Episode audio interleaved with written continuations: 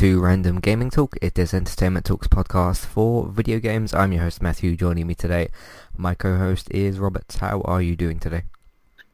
I am doing good. How are you doing today? Good. Yeah, it's actually been a pretty good day. So that's a nice. Been a crazy change, day. but yeah, it's been also been a crazy day in terms of announcements, things that have been released, uh, and all sorts of. Just been a crazy week as well. So uh, yeah, but in a good way. So, and it's only Wednesday. Um, what have you been playing within the last week? Well, they were having a, a weird kind of uh, gold bar bonus uh, for Red Dead Online. I'm guessing gold bars are part of the currency, kind of like the fake money that you get in GTA Online. So I actually did a little bit of that.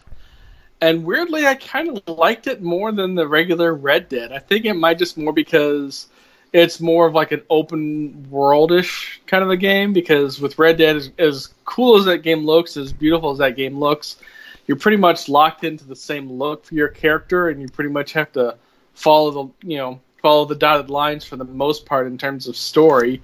Whereas the online, you just they have story you know quests without them actually calling it quests that you can do. Okay. But for the most part, you can uh, kind of just uh, you know muck about and do whatever you want. And I haven't played a whole lot of that, but I did get some of it in, and I might stick into it a little bit more. I did finally figure out what was constantly driving me nuts with uh, Red Dead 2 okay. was the fact that when you walk up to a character, you have to do left trigger to initiate any kind of conversation.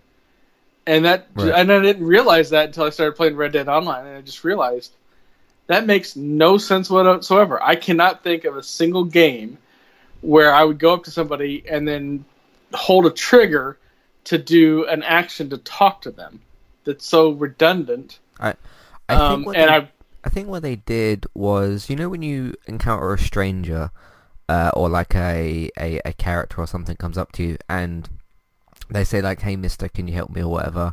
You hold, uh, well, for me, L two, and then either accept or reject. I think they kind of wanted to do that, but just keep the same thing. I I know what you mean. It is kind of you you go up to them, you hold that to open like a menu, and then you press like interact as just one button. Uh, I, I agree it is a little bit strange to do that for like main characters that you just walk up to and enter dialogue for. Um, but uh, now that I kind of think about that, like maybe they wanted to just keep the same.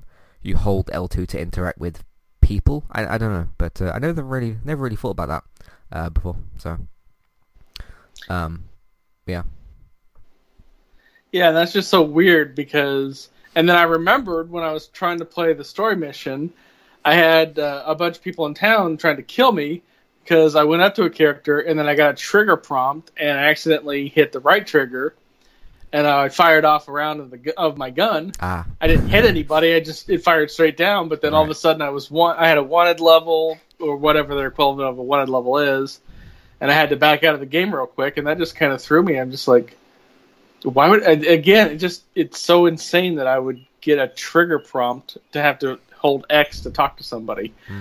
Uh, but Oh. outside of that, I will admit there was a couple of times when uh, I had my gun equipped, and I would go to press and hold L2 to uh, interact with somebody, and I would accident I would either press it too early or something, and I would aim my gun at someone, and then that would have essentially the same result as what you did by accident. Um, so Mhm. instead of shooting the gun, I would aim it, which is still, hey, he's a threat. Uh, he has a bounty on his head now, basically. So. Um, Plus, especially since, with exception of maybe the Halo franchise, left trigger, you know, L2 is always look down sights for a gun. So, Yeah. you know, that again throws in more confusion with that. So, okay, uh, but you're enjoying it so far? I, I enjoyed the little bit of it that I played. I probably only got about an hour into it. I did the initial tutorial mission, and then I did one uh, group up mission. Um, I'm only ranked four, so obviously I'm still pretty pretty new at that. But I do like it. I do like the fact that you know you have your base camp, and then you can upgrade it in various ways, and then you can move it to different locations once you unlock that through more progression. Um, I might play it when I need a break from whatever other game I'm binging, which this case is still uh, Division Two. I'm about level 25 on that, so I'm about to hit the level 30 cap. Okay. Uh, pretty close, and nowhere near done with the side missions and the story. I probably only about 40% completion in terms of that. Okay. What was I about to say? Um, yeah, it's funny how when you know Red Dead was coming out and everybody said like, huh, we're not sure about how good the story will be. Like the sort of public consensus was we weren't sure how good the story was going to be, and sure the interactivity and my god the graphics look good with that game. Um, Mhm. and like everybody was sort of saying, oh, you know, it's a prequel, and how will it work, and how will it tie in? And it turned out to be just phenomenal uh, in terms of the story and the characters and that. So, because that's one of the things I said in both of my reviews, I think, was like, it it was amazing how you know with certain prequels, like obviously certain characters have to get to certain points because you know that in the future they get to those points. Uh, it's amazing how in Red Dead, where you know what happens to certain characters if if you played Red Dead One, um, and they were still able to like pull surprises and do really cool things and have a, a ton of emotion, especially towards the end. Obviously, uh, I mean I won't obviously spoil anything in this random podcast here. But uh, yeah, their ability to do that and to just still tell a good story because it's it's more difficult to do it, that with a prequel because some characters can't die, some characters aren't in future stuff, so like what happens to them. So it's interesting to see them kind of tackle that as well. So uh, it's like in random example, like the Han Solo prequels, you knew he wasn't going to die because he has to be in the future stuff. So um, that's like a what do they do with him? What kind of stakes can you put on that character uh, and that sort of thing. So um, yeah, it's interesting. Um, so you're still enjoying Division Two? Yeah, I mean, I like the world. I like the fact that uh, all the little missions, while not directly tied to the main story, uh, do hold a whole lot of uh, interest in terms of being a story. Um, you know, so all the like the little side stuff, all the little submissions. I do like the fact that you get uh, there's like communities that you do side missions for, and then uh, um, you upgrade those communities and you visually see those changes. I think that's what was missing most with uh, Fallout 76 is you could do all this stuff, but it had no real effect on the world, so you never really got the the agency for that. So Yeah, cool. Uh, anything else that you've that you've played? uh, Or has that nothing I could think about off the top of my head. So Okay, that's been your main two kind of games then. yeah, pretty Uh, much. Cool. Uh, so my main game, obviously following on from last week's, I guess, first impressions, because I didn't do a first impressions video. Uh, Days Gone. I'm still continuing to play that. It's really weird how like, like sometimes because one of the bits I just did like an hour ago uh, had snow for I'm sure the first time I've seen it in the game. I'm sure I would have recognized if snow was in the game before, because it has like different effects and your bike does like different stuff and all that. Um, it's it's really weird how like the things that function well in the game function really really well and then like the odd bugs and the sometimes frame rate drops sort of it's almost like it's a game of sort of two halves where like if I'm doing a, a zombie nest thing and I have to throw the, the Molotov at the, the nest and zombies come out and I have to shoot them and make sure none of them hit me or bite me or whatever, uh, that's like really really fun to do. But then like if I'm driving around to find the next nest in, in like the same area because it can be either two or four or six nests in the same area. Um, and then like I'm driving my bike and the bike looks really good and the sound to it is really realistic and like the tires you can sort of hear them going along the ground and everything and the tires look good and the, like the the actual driving mechanics and the gameplay are really good. And then sometimes it will just stutter.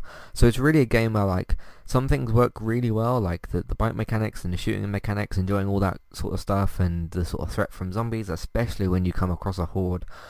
Uh, and then sometimes you'll get the odd thing where like um, I was trying to I was trying to kill this enemy at this sort of raider type of bandit character. Um, I just uh, cleared this last nest for the for an area, and uh, some guy goes like, "Hey, he's over there," and I can see this red thing on my map, so I know that there's an enemy near me. I like because the nest was inside this sort of truck, so I went to sort of go drop down out of the, the truck and then hit the guy. I hit him and then he climbed up because he was already, I guess, in the middle of doing that or something. And then I hit him, I turned around and hit him like multiple times and I was hitting him, I could hear the same sounds and animations and all that.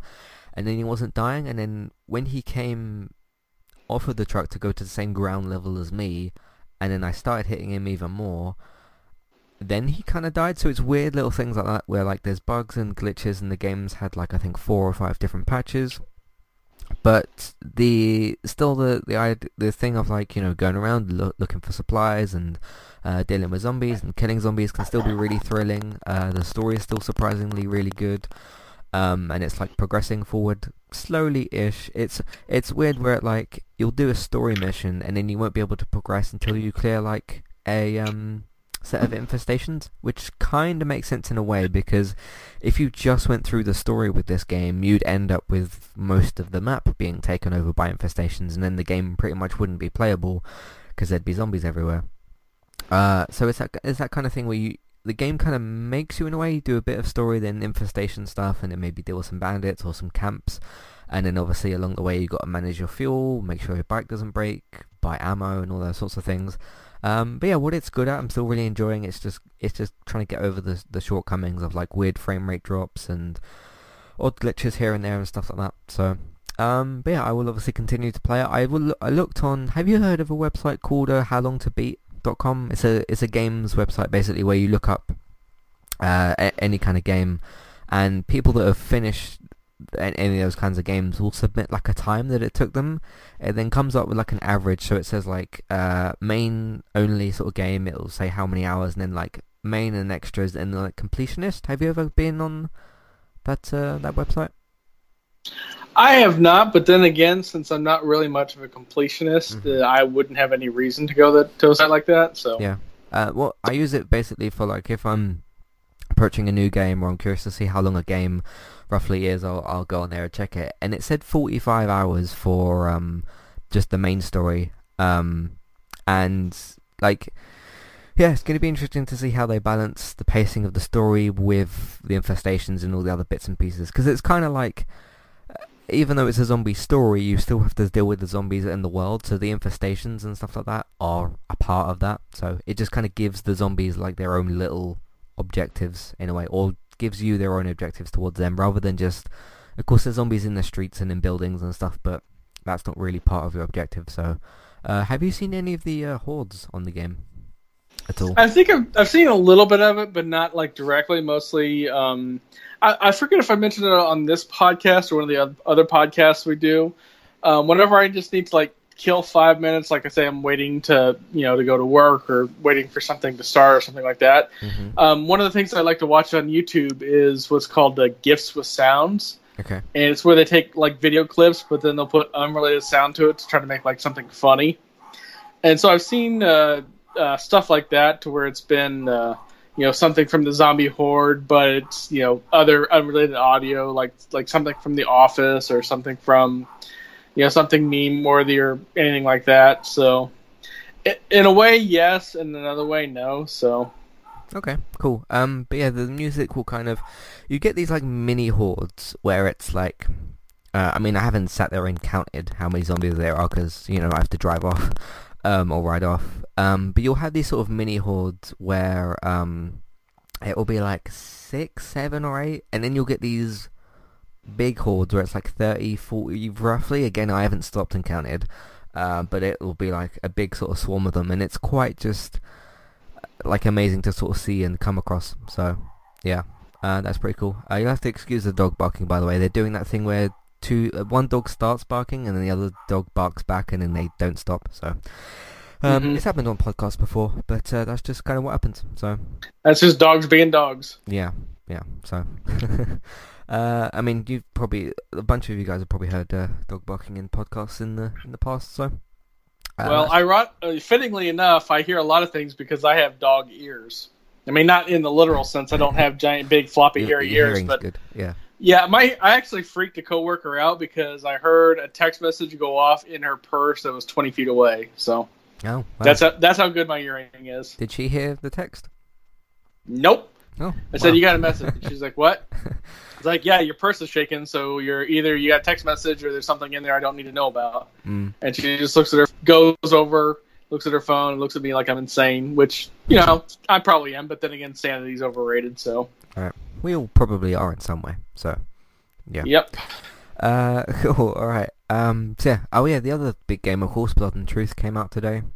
Uh, I did a first impressions video, which got a little bit interrupted because I kind of made the mistake of Uh, it was installing the patch, I started the game, and basically because I was downloading the patch and streaming the game, it sort of messed the gameplay up a bit. But what I did when it comes up with the message of um, it's not sufficient enough to broadcast your stream, I stopped the gameplay from there and ended up putting it in two parts. Uh, but I still kind of did mostly the video. Um, but yeah, that's in two parts. It's on. They're both on the same uh, post, so you can go and check those out as well. Uh, just simply click on that and then play the video and make it full screen and whatnot. Um, I played about I want to say like 90 more minutes since I I did those videos. Um, the game's kind of strange where like some of the more uh, gameplay focused sort of shooting parts are a little bit blurrier than like some of the main um, you know like cutscene type of interaction levels and stuff or, or bits and pieces. Um, it's still doing the really good thing of like you know taking London Heist and expanding it. It's not got any of the same characters or anything. It's like a fresh, complete new story. Uh, you're actually playing as a character with a name who has his own dialogue and stuff like that. Um, and yeah, like the, the interactivity and the shooting and, and everything else is really, really good so far. Uh, it's got this system where um, in the heist thing, you basically picked up one weapon and used it continuously. Uh, in this, it's got um, you have two holsters, and then you have like a holster on the back, as opposed for like a machine gun or a shotgun or, or a bigger type of gun. Um, essentially, what you can kind of do is pick up. Let's say you pick up a shotgun, and then you sort of put your hand with, with the move controller, obviously, to your back, and then you sort of click it in place, and you'll hear it clicking and everything, and you'll feel the controller vibrate to let you know, like feedback-wise, that it's worked. Uh, instead of just putting the gun over your back and shooting or something. Um, so you can do that. It's also got, uh, like I said, two holsters, and you can basically, like, you can look down at the holsters and at your ammo pack, because you've got an ammo pack uh, basically on your chest, uh, which I think is unlimited, although you can pick up ammo around the world. I'm not sure if it adds to the ammo if you can run out. I've no, not run out of, like, ammo packs from my character's chest yet, so I don't know if that's actually a thing. Um, but essentially, if you've got one gun, you, you reach down to your holster, you take it out, and then you put your other hand uh, on your chest, and then you you press and hold the thing to get the magazine, and then just slot it into the gun. Um, it's kind of interesting and almost difficult to do in some ways if you've got two guns because you still have you can still reload two guns if you have two in your hand because he'll essentially use like two fingers or whatever to pick up the magazine and slot it into the gun. I was doing this bit uh, like a couple of hours ago um, where I had a shotgun and I had a silenced pistol. Uh, so like I was doing pistol shots for like further distance, more sort of accurate shots, and then shotgun shots for enemies that were closer. Um, and you have to cut, like you have to sort of pick up the shells from your your chest or whatever, yeah, the magazine slots in your chest, and then like the shotgun will open up automatically because it's a double barrel shotgun. And then once you put the two obviously shells in, you sort of flip the gun up a bit. You know how you sort of flip it back to catch the uh, lock thing back on, Mhm. on on the shotgun. You sort of do that and you continue on. Um, but no, it's very very good so far. The story is kind of it's pretty interesting. I can see it getting to uh, a more interesting place as well. But um, yeah, I'll have some more thoughts next week when I continue. I might have actually finished it by next week. I don't know how long I've got left of the story, but they've gotten to a pretty big sort of story beat in the game. Uh, and apparently it's about five or six hours long, so I don't know how long I have left, but uh, it's possible that I'll finish that by next week. I'm not rushing through the game, I'm just saying because it's short and I there's more time between now and next week, it's possible that I might have finished it. Uh, but you can go and check out the first impressions video if, if of course you're also interested in seeing the game and everything. Um, yeah, and that's what I've been playing. Days Gone and uh, yeah, Blood and Truth. And then the next game I think that comes out uh, actually a month today on the 29th of June is going to be uh, Crash Team Race Crash Team Racing uh, Nitro-Fueled, obviously. So there's that. Um, all right, let's move into to some housekeeping. Today's sponsor is Kualo. If you'd like to get started with a domain name and a website today, just click on the link in the show notes and that will take you over to Kualo to get started. They also have a live support chat system that you can use which is in the bottom right hand corner. So get started with a new website and domain name today with Kualo. Hey everybody, if you would like to get the ad-free versions of all of our podcasts and support Entertainment Talk along the way, all you need to do is head over to patreon.com forward slash entertainment talk. Sign up either as a creator or as a Patreon. There's no difference there. That's just the option for either becoming a creator now or just staying as a patron for the moment. And then all you need to do is support us at the $1 level tier. That will get you access to all of the ad-free podcasts that we've done in, in the past and get you access to all the ad-free podcasts in that month as well. So it's a great way to support us on Entertainment Talk and to get rid of the ads and get your ad-free podcasts. As always, thank you very much for listening. Back to the show. Alright, so recently on Entertainment Talk, we've had quite a lot happen just this week alone. Uh, we've got the season finales uh, within the last week or so for Legends of Tomorrow, Arrow, and Flash. So Flash for season 5, Legends of Tomorrow for season 4, yeah, season 4, and uh, Arrow for season 7. Of course, Arrow's got just one more season left, which will be back later this year, probably in October, for 10 episodes. Uh, so we discussed the interesting nature of those season finales leading into Crisis and everything. So we talked about that in each of the podcasts, I think, because they all had their own kind of set up episodes uh, or set up endings for, for Crisis and everything. So that was interesting as well. Um, what else is there? A couple of uh, the United Cast episodes. If you're not familiar with what that is, it's our new uh, sports podcast, but spe- specifically tailored to uh, Manchester United. Uh, I did the third and fourth episodes this week. Episode three was for uh, the players that Man United shouldn't have sold. Uh, sometimes there's good players at teams that don't quite get to fulfil their potential because of play time, the amount of time they've had on the pitch, that sort of thing. so I picked out I think it was like nine players or something that we shouldn't have got rid of and why and that sort of thing. Uh, episode 4 was um, focusing on the treble reunion. If you're not familiar, Man United won the treble in 1999. Uh, Solskjaer scoring, of course, the famous final goal. Just like stick, stuck his leg out and scored the goal and won us the treble. Uh, who that player is actually now the manager of the team. So good things can happen. Um, but they had a reunion match on Sunday and they got most of the, the old team back and uh, we beat Bayern Munich 5-0 and it was really really good and I talked about all the sort of uh, fun stuff that happened in that match as well. Uh, the next episode will probably be uh, talking about all the finals, so the FA Cup final, Europa League final and the Champions League final as well. So those will be the next episodes. Uh, what else did we do? I went uh, back and cut out a couple of segments from last week's podcast. Uh, if you listened to the podcast last week, you don't really need to listen to them because it's extra bits and pieces. But I uh, took a segment out uh, for my Days Gone impressions from last week and for our chat about George R. R. Martin, uh, who recently finished, Ga- or he didn't finish Game of Thrones. The Game of Thrones TV series finished. speaking of Game of Thrones, um, it had its series finale last week. me and David, of course, covered that on the Reviewing Westeros podcast feed. Uh, we'll be back next week to do a series wrap-up, uh, which will also be your last chance to get in any feedback, questions, comments, thoughts about Game of Thrones. Uh, you can send those to matthew at entertainmenttalk.org, Twitter, eTalkUK. There's the contact page and there's information in your show notes, so you can send it to that. And we'll be back on the 5th of June to do a series wrap-up, give our final thoughts on Game of Thrones and everything that's happened. Not the books, just the series. Uh, and then we'll be discussing things from there.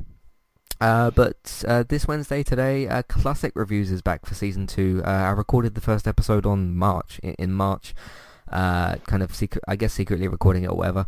Um, and it will be there will be five episodes that will be coming out, and then it will be back on the 31st of July for another five episodes, and then there'll be an 11th one after that for the season two rankings.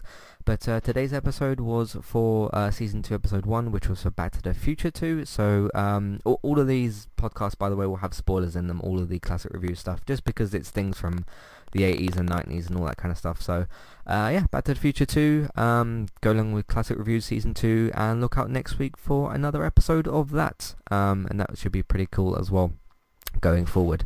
Uh, and that's what we've been doing at the moment on entertainmenttalk.org or on uh, podcast platforms, podcast services. Let's move into some news.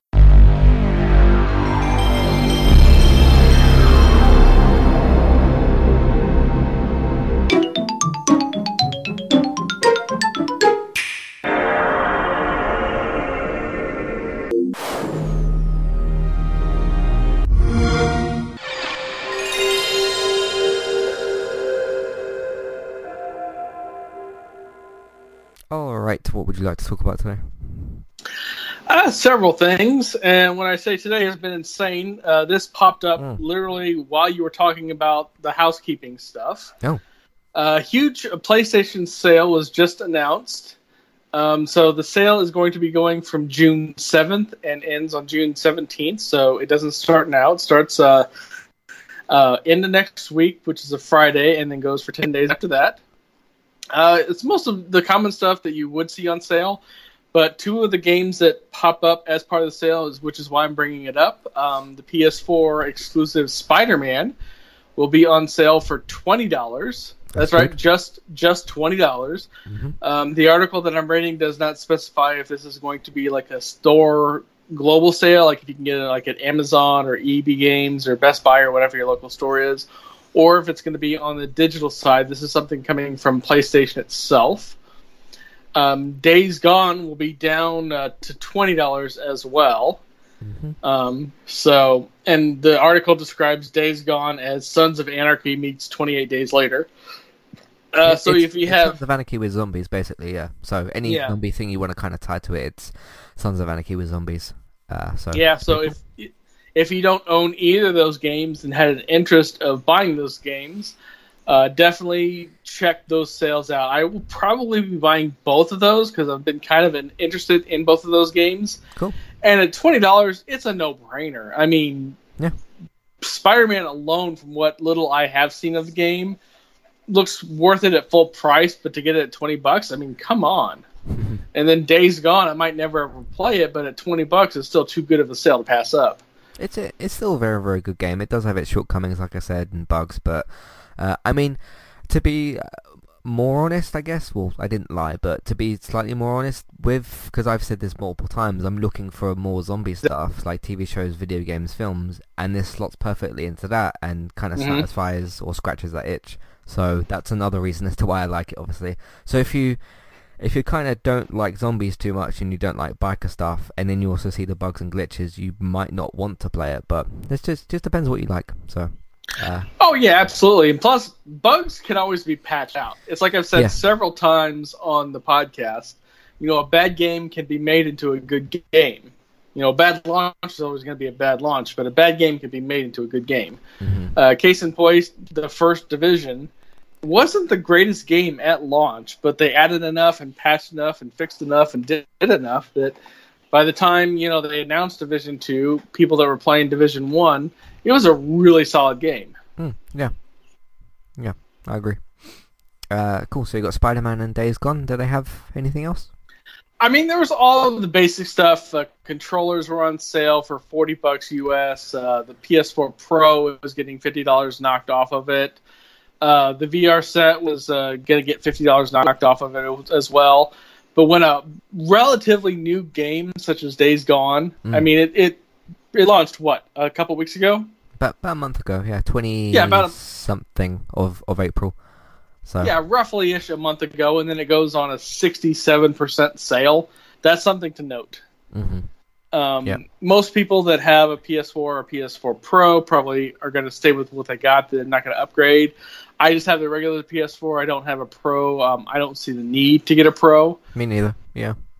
And that's the weird kind of thing I've noticed with the the really the biggest difference between Microsoft and uh, PlayStation is that when Microsoft does hardware improvements, they make the the consoles smaller and lighter, and when PlayStation does uh, improvements, they make them bigger and heavier. yeah. Because if you look at the PS4 Pro, it's literally a third stack on top of a PS4. Yeah, one of those Whereas- little like sandwich type of stack look alike. Yeah, they, they went double decker with the sandwich, Yeah. kind of like double decker buses in the UK. Mm. Whereas if you look at the original Xbox One, launched you know five years ago, and then the the One X now, it's like almost half the size. Yeah, the it's pretty small. One X so, yeah. freakishly small. I was I was honestly shocked when I uh, when my One X uh, was starting to not work as well, and then I upgraded to the One S. I was shocked at the size difference, and then the Hmm. X is actually smaller than the S. Yeah. It was a huge difference, and you know, making it bigger. I mean, yeah, sure, it's got more performance, but nothing I really need. Yeah, I mean, Um, I mean, in terms of console upgrades and stuff like that, I'm just gonna wait for the PS5. So hmm it's, I mean, it's not gonna necessarily be here this year or next year, but it's it's coming soon-ish. So yeah, because you don't want to like get into tw- late 2020 or like Christmas of 2020 and you buy your son or something, uh, or yourself. It doesn't have to be a gift. Uh, you buy a PS4 Pro, and then 2022 or something, or 2021, uh, the PS5 comes out, and you probably go, "Oh, I wish I saved uh, the money or whatever." I mean, granted, you could probably sell the PS4 Pro that you've just bought, but still, you know what I mean. So, uh, just And plus, I went. Plus, I went four and a half years into the PS4's life cycle before I wound up getting one as a trade-in for an old laptop I never used before. So, Mhm. you know, I don't really need a PS4 Pro. But Right. if you are having issues with your current console, you know, it's it's slow to load, it lags, might freeze on occasion, and you're looking to upgrade. Hey, in the next week, there's going to be a big sale. So, Cool. Yeah, I mean, yeah, if you excuse me, if your PS4 is like dying or something, then obviously like try and replace it as soon as you can. Uh, mhm. but if you're still good to go and you just want upgrades, just wait for the next gen. So I think that's our kind of advice on that. Uh, a- anything else from this? Uh, not on this, no, but it was worth mentioning, just like I said, for the giant sale, and probably the, the two most notable exclusives on the PlayStation platform. Mm-hmm. Yeah. Uh, cool. Uh, what else do you want to talk about?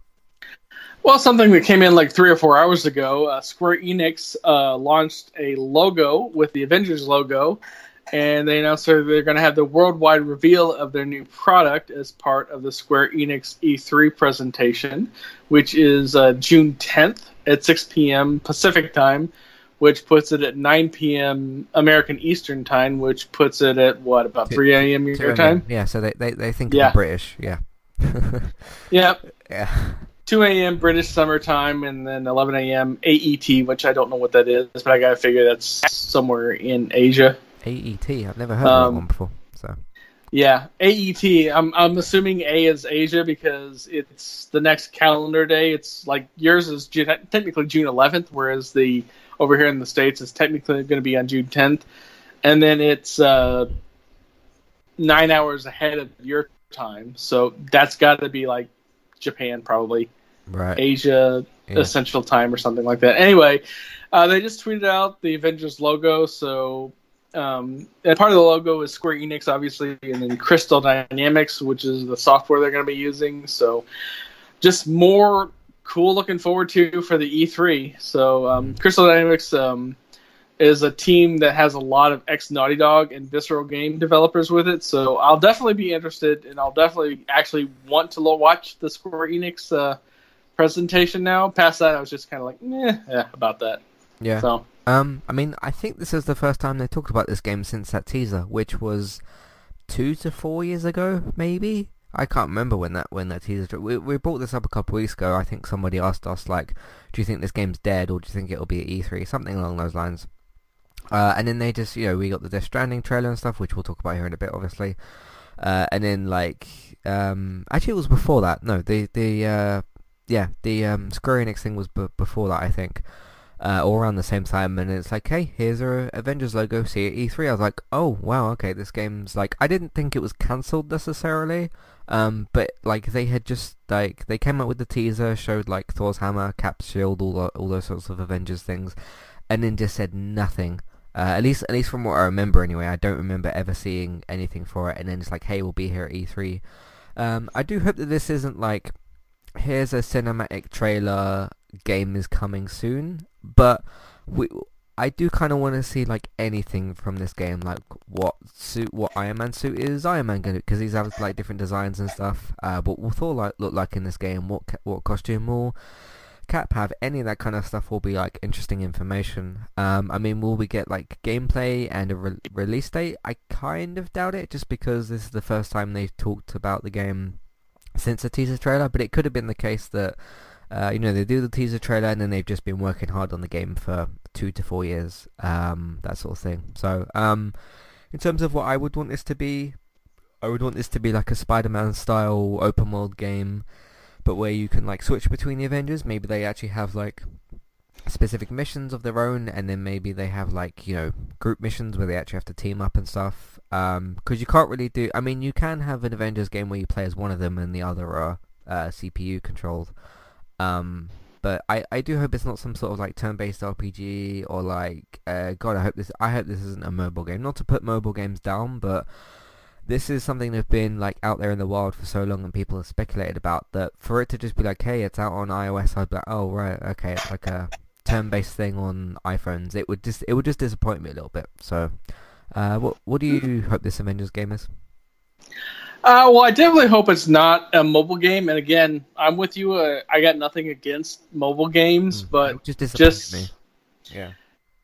and I can understand why studios are going that way because there's so much money in microtransactions with mobile games. It's insane. We had a news article on the podcast a few months ago when uh, Fortnite came to iOS and made something like several million dollars within the first 24 hours of just mobile purchases. hmm Um, and if you're like a, a small fledgling studio trying to get off the ground and you do that, nobody cares. But this is Eidos Interactive with the Avengers um, Avengers. Yeah. intellectual property. You know, so we're not talking, you know, something out of your mom's business with like maybe three or four friends helping you code. This is obviously something with lots of people involved in it. right. Um, I mean, we- outside of that, uh, minor, minor, minor uh, in-game spoilers for the nine people on the planet that haven't seen the movie. I really wanted a skin that has the uh, post uh, five-year time skip uh, Thor. You know, in the bathrobe Okay. and the yeah. beer gut and the you know looking basically like uh, Lebowski. hmm You, which, by the way, you can pre-order as a Funko Pop on Amazon right now. Is the is the dude Lebowski Thor icon, which I have done. I will admit I don't have that many Funko Pops. I like them, but I did I did pre-order that one. I just I couldn't help myself. Cool. Uh, I mean, yeah, with Avengers Endgame being out there, and I think it's slowly catching Avatar. I mean, it, if it does or doesn't, you know, Avengers Endgame is no small thing. Neither is Avengers, neither is Marvel, etc. Uh, neither are any of these characters. So yeah, I hope it's not a mobile game. Uh, if it is, I'll still probably. I just I my bottom line like interest is what is this game and what does it look like? What do these characters look like and that sort of thing. So uh, yeah, we got uh, like a week or to just over a week or so until we see this game. So Mhm. uh, on on the Monday or on the Tuesday, depending on yeah on the the Monday or wh- whatever day. Uh, this you sort of see these things. Um, so yeah, Yeah, Monday in the U.S., uh, Tuesday in the AM in the U.K. So Alright. So yeah, either Monday or the next day, Tuesday. So uh, yeah, we'll see what we'll see what they've got for us. I hope it's not something too simple. I'm not expecting like a massive, massive game, but not something that's something that's good. So we'll see. Uh, and we don't have that long to wait. So uh, what else do you want to talk about today?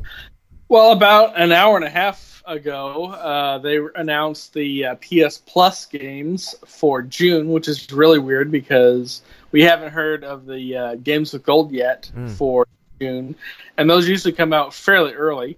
Uh, but the two games that are out for June are Sonic Mania and Borderlands: The Handsome Jack Collection. Which on that one, I do kind of feel bad because I know a lot of people purchased the Handsome Jack collection um, in a run up to Borderlands 3 coming out Yeah. because I have seen that on Twitch and other streaming sites. So for the people that are on PlayStation, I, I do kind of feel bad for you for buying that and then having the game go free a couple months later. So it's not like you're going to be able to do anything about it if you go to get like a refund or something. It's just going to be like, ah, sucks to be you. But um, those are two huge games. Uh, Borderlands being uh, the Borderlands, Borderlands 2, um, Borderlands the prequel, Yeah. and all the DLC that comes with all those games. So if you haven't checked those out, um, definitely a chance to do that. I did play a lot of Borderlands 2 with a good chunk of the DLC, but I kind of tapped out at season two of the DLC just because it was just too much grind. Um, Sonic uh, Mania, I haven't heard about, but I know a lot of it is a faithful recreation of the Sonic games, which goes back, you know, to my earlier, or not even earliest, but earlier days of gaming. So it's always cool to see um, uh, games like that that I grew up with starting to get a second life. Cool. Do you do you think the Sonic thing is because of the film? Like any kind of marketing tie in there? I Possibly, I don't know, but the film did get delayed until February of 2020 for them to revamp all the CGI in the game because everybody complained so much. Which I'm really split on. On the one hand, I hate you know massive fan reactions like that to make massive changes to the to a movie. But on the other hand, I like that they delayed it to give the people that are doing the CGI actual time to make the changes without actually forcing a massive, you know, 80 hour week crunch on them, which has been the topic of discussion in a couple other other articles. So Yeah, I mean, because in terms of Sonic stuff, there's not much else that this could be kind of marketing for. Because you do typically see, uh, like with the games of gold or with a uh, PS Plus game, it sort of be like like when one like when one of the Tomb Raider games was coming out in September or something, and they had the previous one be Games with Gold to say like, hey, you might want to play this one on Games with Gold before the new one comes out, that kind of thing. So. But as far as I know, other than the Team Sonic Racing thing, which I think is already out, I, I don't know because I don't really follow Sonic. Uh, there isn't really, I don't think like a mainline Sonic game coming out that's going to kind of lead into this. So that's the only, the, the Sonic film is the only kind of thing I can sort of think of. So, uh, and Borderlands obviously you said because of Borderlands 3 uh, is a good way to sort of get people in for that or get people back or whatever. So, uh, yeah, that's your that's your PS Plus games for uh, June. Um, and Microsoft are saving theirs for E3. No, I'm joking, but uh, well, wouldn't it be funny if they, they did like just drop, hey, here's our games with gold for just like as a quick 20 second thing at E3 because it's it's on. Is it, it's not this? Uh, no, it would already be. I'm thinking of something else for this weekend. Uh, E3 is next weekend, isn't it? So yeah, E E3 E3 uh, starts uh, next Sunday on the 9th officially. Right. So probably dur at some point between now and next week they'll announce the uh, the games of gold. So um, we'll talk about them when they come out. Um, what else do you want to talk about today? Uh, well, uh, uh, going along the theme of this just came out today, we got our first full trailer and uh, uh, release date for Death Stranding. Hmm Um, I finally did get a chance to see the trailer. I know you uh, sent it to me on Messenger. Uh, what did you think of the trailer? I mean, it's very Kojima, obviously, uh, which has Mhm. been you know since ever since this game was revealed and had trailers come out, it's been like, okay, this thing's weird. What's going on with this thing? And then you're like, okay, that's Kojima. Uh, it's really interesting to see like between the, how many trailers have we had for this game? Like four, maybe or so. When like A when you had- when you had the first three trailers, and I hadn't played Metal Gear Solid One, and then obviously I knew Kojima was kind of weird and wonderful and all that sort of stuff. Uh, I think weird and wonderful is a good way to sort of put it because he is a wonderful person. He's a very nice person, but sure, he also comes out with some strange, weird stuff uh, in in his creations and everything. It's interesting to me personally to see like I hadn't I had only played Metal Gear Solid Five when the when the first trailers for Death Stranding came out and that, and then to go into Metal Gear Solid One and had the whole uh, controller port change thing. Do you remember when I talked about that on the the PS Classic when you had to? There was a particular boss. Uh, I don't remember his name, but he does this like uh, telekinesis attacks on you, and in order for you to shoot him or attack him, you have to change your controller from port one to port two. The game doesn't tell you this. I had to look it up and everything like that, which is again very Kojima of like you have to look this thing up in order to find out what it is. Just like with the um, the uh, what's it, the baby crying stuff on the phone in PT. You had to do something. I can't remember what you had to say, but you had to do something with your microphone, and you had to look up that as well because the game didn't tell you. That's just kind of the thing that Kojima does with his games. But the point I'm trying to make is pre the whole Metal Gear Solid One thing and and playing that and figure and f- seeing some of his earlier work, and then seeing like this new trailer come out and kind of going along with like. Okay, not only did I already know Kojima was kind of weird and wonderful, but now I've actually played some of his earlier games and stuff like that, and I'm a bit more familiar with like I'd heard about weird stuff that he'd done in the past with games, but now I've actually experienced some of it firsthand, and of course I played most of Metal Gear Solid 2, um, and then to come in and see like, uh, okay, like more Death Stranding stuff, more weird stuff happening, and everything like that. One of my more simple questions for this is with the because it's quite prominent in in the trailers and was in the whole Twitch PlayStation thing yesterday this black goo stuff, it's very, I mean, there's a bunch of questions you could obviously ask about this game, but one of the more notable things is how much that is in this game. Like when uh, you're seeing the handprints and the footprints, and Mads Mikkelsen is like coming out from this black goo and stuff. It seems to kind of be the replacement almost for because he's in some kind of like uh, lake or something like that, isn't he? When he when he kind of pops up from the water, it's almost as if that it's almost as if where he is when he's doing that should be water there, and it's this black goo instead, and it's like all on his his uh, team and everything, and um, like we saw with I think the very first trailer when we saw the black handprints leading up to some stuff as well. What is that and what's that supposed to be? That's kind of one of the, at least to me, one of the more simple questions to ask about this game. Obviously, you could ask about like enemies and uh, that sort of thing. One of the other questions as well is like, with this being a new IP and everything, um, it'll be interesting to see how they explain. Okay, how did the world get like this and and stuff like that? So, because in Metal Gear Solid, when you have, uh, you know, Snake's a a, a I think it's Foxhound operative, and he's he's taken down some bad guys, and then they explain what Metal Gear is roughly, and they show you like the Metal Gear machine and everything, and they show you like okay what's going on with Big Boss and Ocelot and all these other characters, and they kind of explain how this world sort of is the way it is. You'll you'll still have questions obviously, but yeah, that's the main questions for me. Is like what is this Black Goo stuff and why is it there? And the second thing of okay, simply how did this world get to this state kind of thing. So uh, what did you think of, of, the trailer? I suppose. Well, two, three things really came to the forefront with the trailer. Uh, the first is, is we finally got to see gameplay, mm. actual, what I'm actual actual gameplay of the game, and it does look really, really good. Uh, the second thing is, is I still have no fucking clue what this game is about, and thirdly, I'm still supremely interested into finding out what this game is fucking about. Mm-hmm. Um, past that, we did get, and this isn't like an accidental quote unquote leak because at the same time this trailer came out, all the pre-orders went live, yeah. and the collector's edition went went live. Um, and I do have those intro those items here. Uh, for the pre-order bonus, you get uh, the gold Sam sunglasses, the gold plate armor, the gold hat, the gold speed skeleton, and the gold all-terrain skeleton. And interesting about that is all those items have an asterisk next to them on the listing. Okay. And the asterisk says unlocked in-game items via story progression. So these aren't just skins that you get early on to show off whenever you're whoever the streamers are that are streaming this game. Right. These obviously have some effect of the gameplay, the fact that they're not unlocked during story progression. Uh, the collection edition, it's got to be something designed by Kojima because it is that oh, yeah. fucking weird. um, you get uh, 10 PSN character avatars, which I didn't even know PSN still had characters.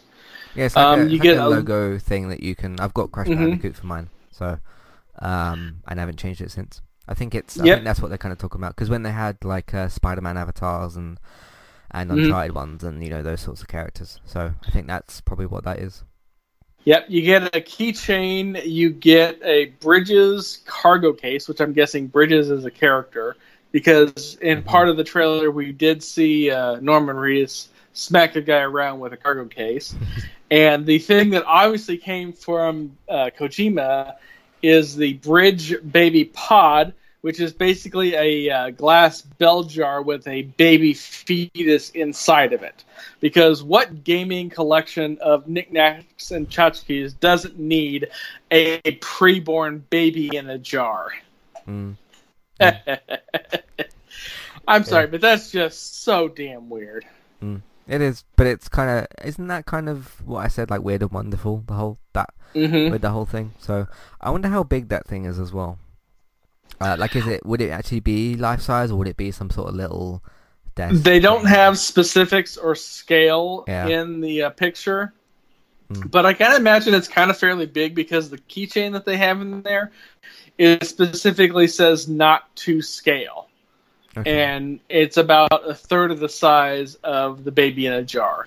So I'm thinking somewhere between 10 and 15 inches, which would be somewhere between uh, 25 and 40 centimeters. Hmm.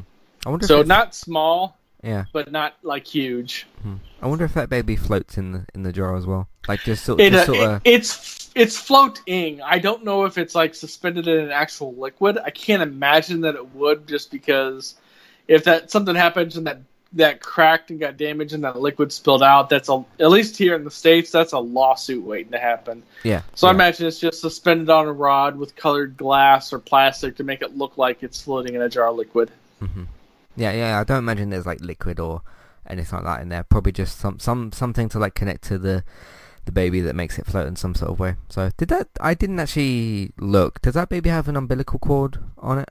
Yes. Okay, because you could probably use that as some sort of way to make it float about or something. So Yeah, Mm. from what I could gather from the trailer, the babies hold some kind of special purchase, uh, purpose in the game because Norman Reedus talked about connecting to the bridge baby, hmm um, and I'm guessing it's some sort of like psychic link connection would be my first guess. So it obviously serves a purpose in the game and serves a function in the game. Past that, again, despite the fact that we got what a good five minutes trailer, we still have no fucking clue what this game's really about. hmm Although we do know now that it's post-apocalyptic, because they talked about America being gone and the world being gone. Mm. Yeah. Um, but past that, I got nothing. yeah. I can't believe this game's out this year. That that's just Yeah, another I'm thing. Like, shocked. because I, I continuously been saying, and sure, I'll hold my I'll hold my hands up to it. I mean, there's nothing to be embarrassed about or anything. But I kept saying like Ghost of Tsushima, Last of Us, Death Stranding are 2020 games, and then the PS5 comes out afterwards. Uh, three of those things could still be true. The the other two games in PS5 could still come out in 2020. Um, but I'm shocked that this game's out this year. Could it be delayed? I, I mean, uh, it could be. Um, but I I'm still shocked that we even heard a 2019 November date for this. So, um, because they Yeah. started teasing earlier this week, like, oh, you can see uh, a PlayStation stream of Death. I watched like 20 seconds of that thing. I was like, oh, it's just hands doing the again the stuff on the weird black, uh, mud stuff, whatever it is, or the black liquid, and I I knew it was gonna kind of be that for a long time. Uh, and then I even checked on it like today to see like, oh, have they revealed anything else in there? And it's basically the same stuff.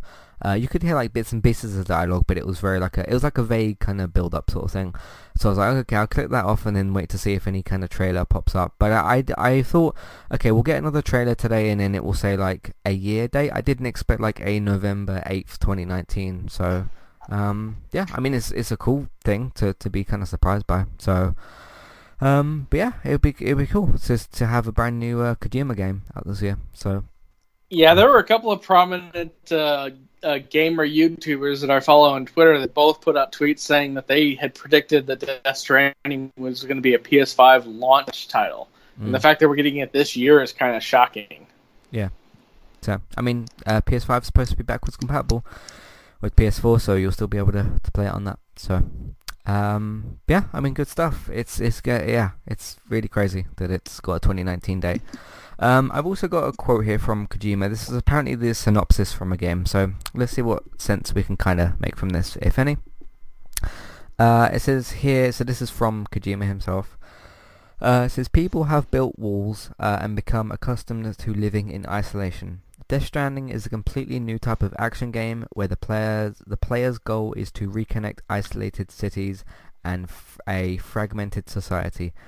All elements, uh, including the story and gameplay, are bound together by the theme of a strand of of strand, sorry, or connection. As Sam Porter Bridges, I think that's Norman Reedus' character. You will attempt to bridge these divisions and in doing so create new bonds or strands with other players around the globe. Uh, through your experience playing the game, I hope you'll come to understand the true importance of uh, forging connections with others. Now, please enjoy the Death Stranding trailer. So yeah, that's pretty cool as well. Um, I don't know what some of that means, but it seems like you're going to be like rebuilding certain things and connecting with, with people and some uh, like the the theme you can get from that is like rebuilding society, I suppose. Mm-hmm. Uh, as like rebuilding cities and connecting with people. So uh, we'll see what what comes of Death Stranding. Um, do you think we'll see any more of this game, or do you think that's it until November?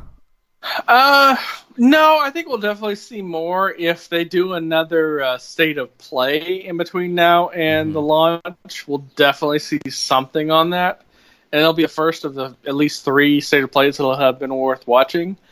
Uh, but past that, we're gonna have to get a trailer of some kind between now and then. Oh, I'm sure the pre-orders are going nuts right now with that. Right. Um, yeah. but, Yeah. but past that, you know, it's hard telling. Hmm. I mean, I the people that listen to the podcast know that I've kind of uh, I'm kind of boycotting pre-orders, so I'm definitely not going to pre-order. But that has nothing to do with the game itself. It's more of my desire to not do any more pre-orders. Cool. I will uh, log into Boomerang Games whenever it. Co- I don't imagine this will be on their list now. Uh, it probably won't be for a couple of months. They usually have their list like two months in advance, roughly. Although they've got uh, Control listed, which is for August. Um, I will log into Boomerang Games, click on Coming Soon, PlayStation 4, and then add it to list whenever it comes up. So that will be around September, October-ish. Uh, last thing I want to say is I imagine if we do get any more information or trailers, because I, because in terms of like here's what Death Stranding is, I think you're supposed to go into the game and try and work that out for yourself. You won't get a video that comes out before Death Stranding comes out and Kojima says, here's what this means and this means and this means, because it's supposed to be one of those games that's vague and mysterious and all that kind of stuff. So uh, I do think though that if we get one more kind of like launch trailer type of thing or any sort of other trailer, it will be around like October, just as a last sort of like, hey, Death Stranding's out in November sort of thing. So we will see what comes of this game. Uh, what else did you want to talk about today?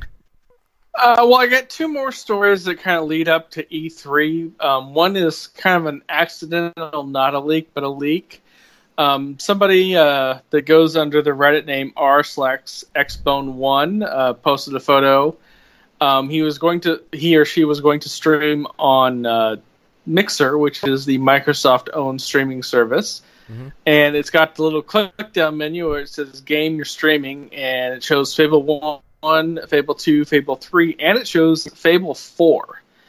Um, you know, Fable Four was kind of thought to be Fable Legends, which was canceled after Microsoft shut down uh, their studio Lionheads, which they do own. Mhm. Um, Fable 3 went stagnant after um, it launched. Um, Fable um, Pub Games was kind of like a, a precursor to Fable 2. I know the, the franchise itself is super, super popular. I was never really that into it, but that's just, you know, my personal own gaming uh, experience, mostly just because Fable 1 was so buggy for so long and they never really got a chance to fix it that I just couldn't get into any of the other games, but I know it's super, super popular with some people. Um, but past that, you know, it's still kind of a non official leak leak. And from what I can tell, it's been an open secret that Fable 4 has been in development of some level Yeah. pretty much since the studio shut down. Uh, to me, um, I mean, I don't have any experience with the Fable series. Uh, I've not hardly seen any of it. I've never played any of the games. Um, if Microsoft wants to like advertise or push Fable as a franchise going forward, I think it needs. It's it'll be interesting to me if this is a Fable Four and it's labeled as such. Because I think at, at this point, I mean, I have no idea what happened in the story, or if there was any cliffhangers or any that sort of stuff. I have no idea. Um, or if the characters matter in it or wha- whatever. Um, but if, if Microsoft wants to come out and kind of restart Fable, I do think it needs to be like a reboot. So I think doing a God of War style approach where you just called it Fable and released it would would uh, be what was needed. I mean, granted, you don't, you don't have to call it Fable. The main na- name doesn't matter quite so much. You can call it Fable 4. Um, but I would still do like some kind of fresh reboot maybe. Uh, if there's any if there's any like fan favorite characters, maybe bring them over so you don't like erase the the stuff from that. Because you gotta like when you when a franchise like this has been stagnant for so long. I can't remember when. I I again my history with Fable is pretty minimal, if not non-existent. Um, you do have obviously people that are um, Fable fans and they will want certain things back from the series, but for someone like me that needs to have the game advertised to them and needs a reason to play them, um, you kind of have to at this point appeal to both audiences again, like you did with God of War, um, and kind of like what you did with Spider-Man as well. Um, when they came out and said like, "Hey, you don't need to have read any comics, watch any films, or play any games. Uh, you guys already know Spider-Man. You know obviously his backstory, that sort of stuff." Uh, and this is like a fresh new story, new actors and all that sort of stuff. And then they came out and did a fresh thing. Uh, and the same thing with God of War. The interesting thing with God of War being you know they they didn't reboot Kratos. He still had his past and all that with uh, Zeus, I think his his dad's name was or, or something. Mhm. Um, you had him; he was still kind of in there and whatever, and you still had the past in there, but you didn't need to play, you know, the God of War collection and any of that sort of stuff. And same thing applies to me with God of War. I hadn't played any of the previous ones. I'd played one of the PSP games or something, but I didn't remember much of it. And then you kind of come into the franchise fresh. I just think they need to kind of do the same thing with Fable, because something like Halo, like still has, you know, when you come out with Halo Infinite and it's technically Halo Six, that can kind of have like a soft, a very soft reboot where you've got like a fresh-ish sort of story, but Halo's still got a lot of continuity going on, and people still remember Halo One through Five, and you've still got to keep that history there. So it just depends when you're bringing back something like a Fable, uh, like how much how much of your past do you want to keep intact. Uh, and that sort of thing. Uh, uh, like Watchmen's another example. The Watchmen HBO series. I think they said that you don't have to have read any of the books. You don't have to watch the film. You can just jump into this, and it will still have some of the history there. I think they need to do this with uh, Fable. Um, what do you think? Yeah, I mean, they definitely need to have some sort of primer from the uh, Mhm. first three series if they're going to continue it as, as Fable 4. Uh, and this is, you know, this is something that could theoretically be an accident, but, you know, since this is on Mixer and not Twitch, Mm-hmm. um, that makes it more likely to be a real thing. I think I do own um, Fable 2 and 3 as part of the Games with Gold, but I don't know that I've ever played them enough to even remember the game.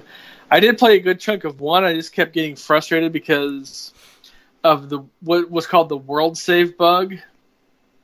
And basically, what it was is you were a few, not a long into the game, but a couple three hours into the game. Uh, you get sent on this one quest, and you could save before you fought the final boss of the quest. Okay. And then if you died, it reloaded the game before you even started the quest, but it kept everything you earned along the way in that progression. And Huh. so there's like a whole bunch of weapons that were like hard to unlock, but and needed like certain gold keys that you that there's like two of those gold keys on the path. So you could just roll and roll and roll and roll and just get like more gold keys than were required to open literally every single thing in the game. Plus, it was like a good hour's worth of time investment between when you started the quest and when you could save the quest. So every time you died, and you died a lot, you basically had to replay that hour. And that just got frustrating after a while, and I eventually rage quit it. Okay. Cool. Um, yeah, E3 obviously is going to be kind of leading for this. Um, I would imagine the the minimal kind of thing I would, or the most I would kind of imagine or expect is like Phil Spencer obviously on stage and he says, you know, Fable 4, you know, the, or this new Fable game, whatever it's going to be called, it's real. Here's a logo. It's coming soon. And that's what we have to kind of tell you at the moment. I mean, we don't know how long, how far this game is in development. If anything from Fable Legends is in here, or or if they completely scrapped everything. Um, it just depends how much they have to show or have to show, um, and how much they kind of want to show. So, um, because you know they might have, they might even come out and say, hey, here's the trailer, here's gameplay, and it's 2020 or something. So, um, or like with Death Stranding, it might be out in 2019. So we'll have to wait and see. Mhm. Um, but yeah, I'm, I'm curious to see what the game is about and everything. So uh, again, E3 is going to be really quite interesting this year. So uh, lots to be discovered the next week. Yeah, so we'll see what happens. Uh, cool. What else do you want to uh, to talk about? Uh, well, the last thing that I have leading up to E3 was another accidental leak um, coming from uh, a VG247. A placeholder was discovered for something called Ubisoft Pass and Ubisoft Pass Premium. And so, what that's doing is that's just funding speculation that Ubisoft is going to join Microsoft and EA as a subscription service for their games. hmm Um, I don't know that many games from Ubisoft. I mean, there's a ton of games that yeah. you could do as part of the pass. Assassin's Creed But- alone. So Yeah, Assassin's Creed alone would be a big one, but then there's also like Division and Division Two, Mhm. um, you know, games like that, to where you could make a pass out of it. But I just don't know that they would, just because they're so late in the game of it, and I don't know anything coming up that's you know going to be like it's like you know with EA you've got the annualized sports franchises and everything like that with Microsoft. They have partnerships with some of the games they develop, either first party or second party, to where they can put them day one on the pass. So those two pass services show a value. Ubisoft, I just don't see that as much. Mm-hmm. Um, I, I do kind of think there's a there's value to this, and there's uh, something worthwhile to be had. I mean, everyone's kind of it's almost like what's happening with TV. Everybody's kind of getting their own subscription stuff. I mean, hell, apparently Warner Brothers is going to do their own streaming service. So, uh, I mean, they own a lot of stuff, so that kind of does make sense. But um, plus, DC is doing it as well. So yeah, yeah, yeah, yeah. So that's kind of weird. Plus, you have CW stuff on its own with the the Arrowverse and everything. Uh, but yeah, you've got you know like PlayStation Now, you've got Game Pass, you've got uh, EA Access. PlayStation Now, you've got uh, like Switch Online, and you've got uh, what's I think there's like one more that, that I, I think I'm forgetting. Um, but yeah, it would make sense if like I mean, would Bethesda eventually come out with this? Would uh, you know? I mean, um, yeah, U- Ubisoft and Bethesda are kind of the only two like big publishers um, that could maybe do. I mean, Rockstar could do it with some of their old games. I mean, there's like a lot of GTA games that could could sort of do this. Um, but it's again one of them kind of things of like if you're mainly a PlayStation person, then maybe PlayStation Now and PS Plus is for you. Same thing with Xbox. Then you'd maybe go for Game Pass and PS Plus. Um, or if you're more of a, a third-party sports person, you'd go with like an EA thing, and you wouldn't get a Game Pass maybe or something like that. Uh, it just depends on what what you kind of want from your entertainment and like if enough things come under a particular service for a streaming service. So, for example, if you're interested in uh, you know, like you said, a bunch of DC stuff. There's a CW app and there's uh, like DC Universe. And then if you're not interested in Marvel, you're probably not going to get, I don't know, like Disney Plus or Netflix or whatever. Um, so yeah, like if there's enough things under one brand, under one kind of roof, um, like heck, I mean, if you're a, if you're a Disney, Star Wars, Marvel fan or Marvel person at the moment, you're probably very likely to to subscribe to uh, Disney Plus. So if there's enough things that you're interested in under under one kind of roof, uh, you can get it for like a subscription service, or you don't mind paying for certain things. It it just gives you kind of more options, which I think is a good thing as well. Um, I mean they got like their Rainbow Six stuff, Six Siege stuff out there.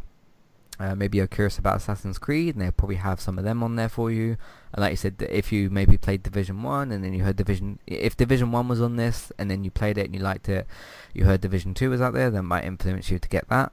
Um, it's also interesting to see like, okay, when Division Two uh, came out, like how long after that do you wait to put that on your subscription service, kind of thing.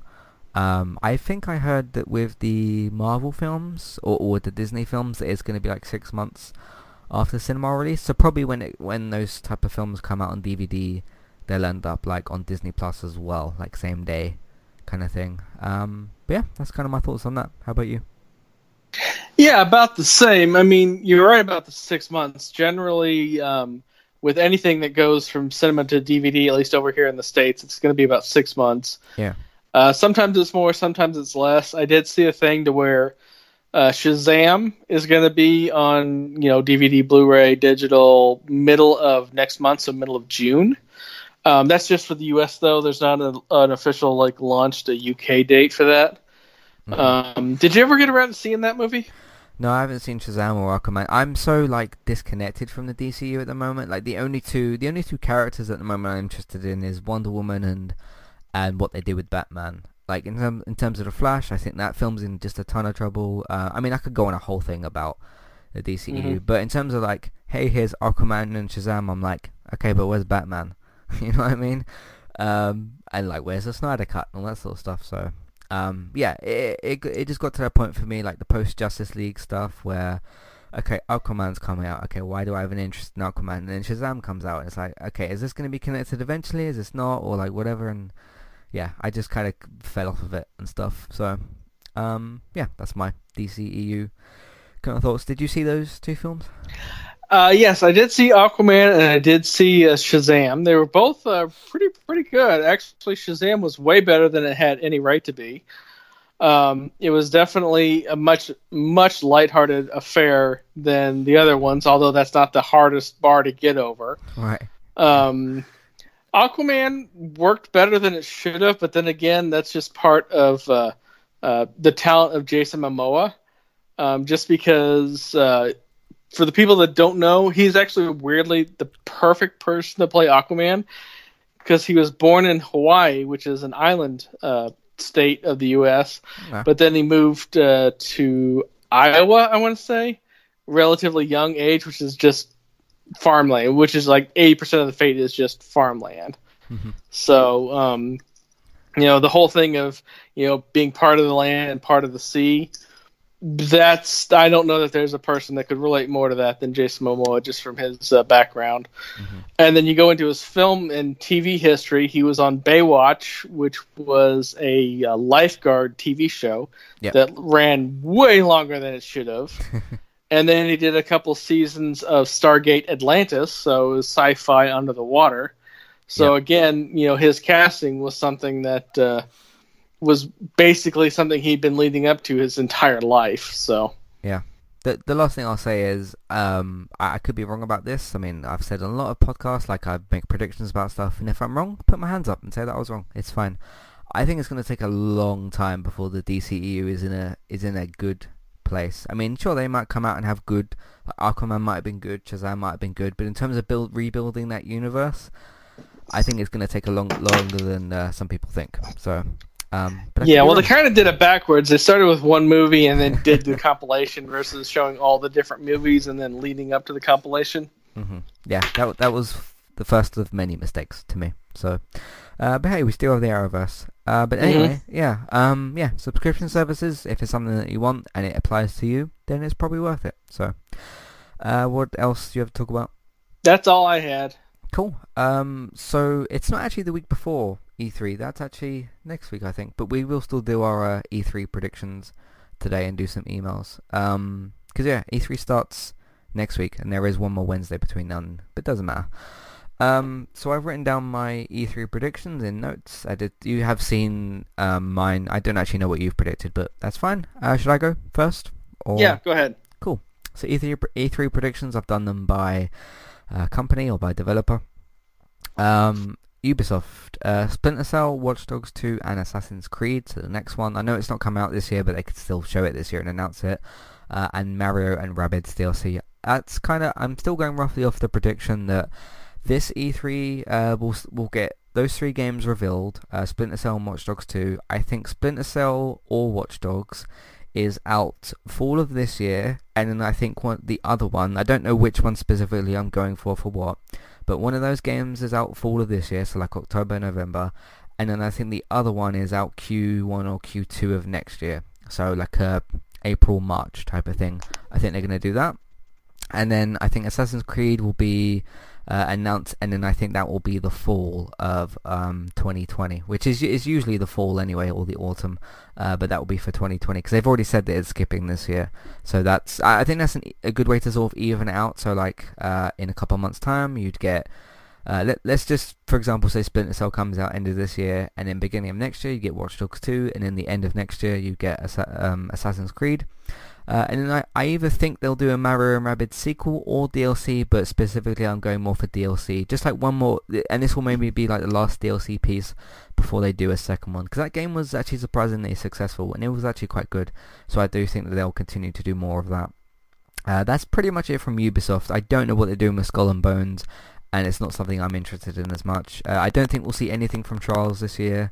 Uh, I think that'll actually be next year as well. Uh, well, like E3 next year. I think that they'll talk about Trials again. Uh, Microsoft, uh, I think they'll talk again about Battletoads. Just my prediction is just Battletoads will be there.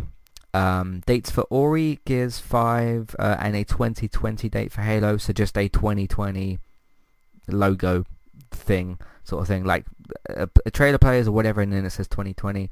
But I think we'll get dates this year uh, for Ori um, and for Gears 5. Possibly one of them being for like, uh, it will say like spring 2020 or something like that. Uh, but then I think Halo 5 or Halo Infinite will just have a 2020 uh, date for it. I think they'll talk about uh, new Xbox talked about, so I think they'll do that, but no full kind of reveal. I think Phil Spencer will just say we got like something else in development, sort of thing, but not talk about what it is. So like another Project Scorpio type of situation where that became the One X. Um, but I don't. I, I think we'll have a new Xbox announced, but with like a um, a uh, code name sort of thing. Uh, Dying Light, I think will be shown again. I think that will get a date uh, for this year. Uh, I don't know when roughly, but just for some point this year. Um, so they'll do that because they announced Dying Light 2 uh, last year, so I think that they'll talk about it this year. I think they'll do one new studio announcement, so one more acquisition, then the uh, two reveals from the new studios. So from the new studios that we got revealed last year, and this also counts for the X018 when they revealed Obsidian and uh, inXile or whatever, all, all, the new studios that have been announced, I think two of them will talk about their new projects. Uh, I think they'll give a name for whatever they are, but that will be about it. Just so that we know, okay, there's two new things from two new developers in development, but no like date or, or gameplay or anything like that. Maybe like a, a, a sort of teaser trailer reveal for those two. Uh, I don't know specifically which two companies, but as I said last week, I'd like to see what Ninja Theory are up to. Uh, I think we'll get more Cyberpunk info and with a 2020, again like a slapped 2020 date thing, similar to what I'm predicting with Halo. As for my Microsoft stuff, um, Sony, I think they'll do. I know they're not at E3, but this is just my rough E3 predictions. And I did write this down. I can't remember which of this is already been done, but I did write this down before today. Um, Sony uh, State of Play released around E3, but not specifically labeled like E3 State of Play or something. I think they'll do one like either next week, so like just before E3, on like a, a Tuesday or Wednesday or something, or they'll do one after E3. Um, released around E3 but not labeled as such. Updates on the big three with no PS5 talk. Um, see, one of those kind of gets knocked out because we have a date for Death Stranding. Uh, but I do think that they'll do a state of play around E3 and they'll talk about Ghost and Last of Us, but with no PS5 talk yet. Because uh, we've, we've already had quite a bit of that recently with all the specs and stuff. Uh, but I think they'll probably talk about that more next year. Uh, year info one for one of the big three, uh, which they kind of already did again with Last of Us. Um, we're, and then I put uh, with Last of Us for full 20, um, for full 2019 or early 2020. Um, my more specific guess is that uh, early 2020 for Last of Us Part 2. Uh, so that's my Sony stuff. So again, that's not really E3, but it will be in and around E3, I'm guessing. Uh, Bethesda, I think they'll do a sly apology for Fallout 76, just like EA kind of did last year for Star Wars uh, and everything, with the sort of like charity stuff that they did last year uh, for Fallout 76. I think Bethesda will do the same thing with some kind of content reveal for the game. I don't know what it will be, whether it will be like they'll say, "Hey, we fixed up some stuff and here's some new content," but I think they'll do. It will either be DLC or just a free here's new missions add-on for free. I think they'll do that uh, remaster of an old game. I'm not going specifically for Fallout 3, was it, that you said that might be remastered? Yeah, because Fallout 4, I mm-hmm. think, yeah, Fallout 4 was this gen anyway. I think they'll remaster an old game, but I don't. I'm not going specifically for Fallout 3. Um, and they'll talk about one, uh, Wolfenstein: The Youngblood, which I think does actually have a release date, but I think that they'll bring it up again. Um, that's my Bethesda predictions. EA, EA is always kind of the most predictable because sports. Uh, Star Wars, they have to show off Star Wars because it's got a. Did they say November something for this year or or late 2019 for this year yeah. for Star Wars? They've sort of revealed like the character and that sort of stuff. They did a trailer a few weeks ago, uh, but I think they'll give full information on that. Like they'll show they'll show gameplay and they'll give a release date. Uh, I think they'll talk about Apex. Give maybe well Apex will just be there. I think in some sort of way. All the sports stuff, and then here's a bit of a different prediction. I think that uh, FIFA will but they'll talk about FIFA and Madden and all that sort of stuff.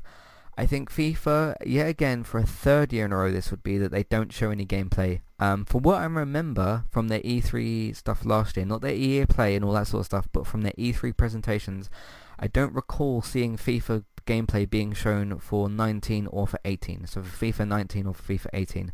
I think for a third year in a row, they'll show no FIFA gameplay, which I know is a bit of a strange prediction, but it's just something I'm going for.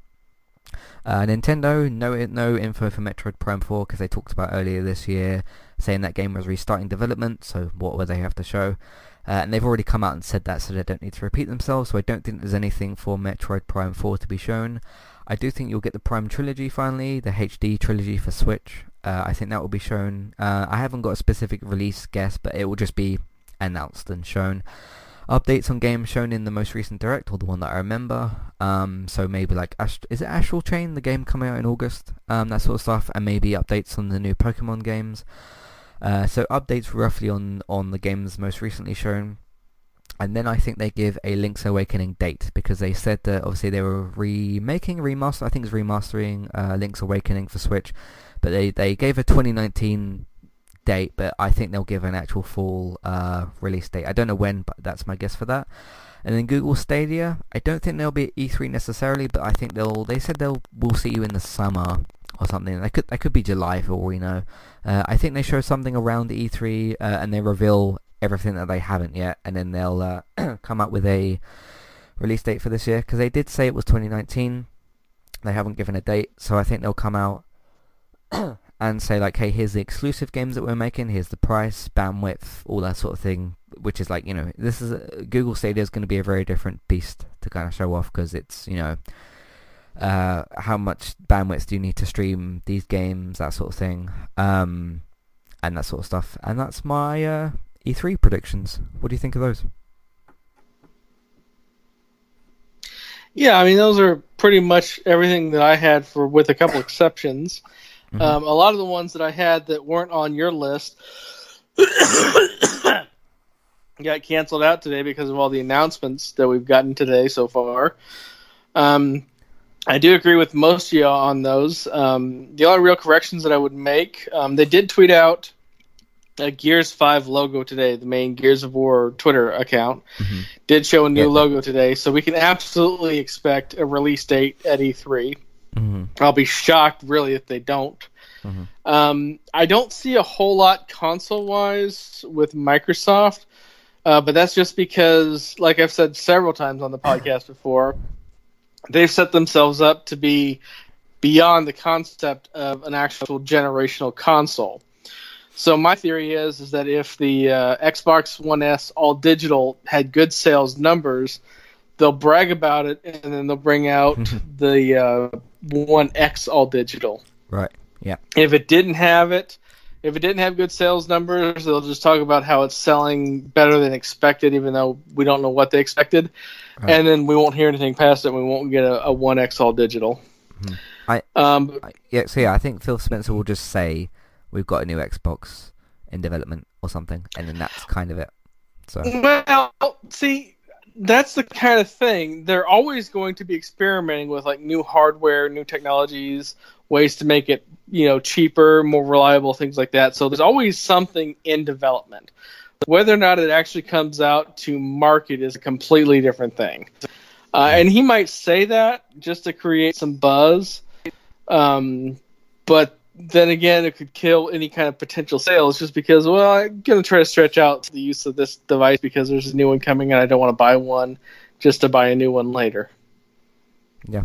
It's like I mentioned either last week or the week before when AMD announced uh, they were going to have a thing pre E3 with their new uh, uh, hardware line with their computer CPUs, and that caused me to not buy the upgrade that I've been planning for a while, just because I'm anticipating either the new stuff um, is either so much better that I have to have it, or the older stuff, which is good enough for now, uh, is just going to go on sale and be cheaper. So that actually cost them a sale, and I doubt that I'm the only one.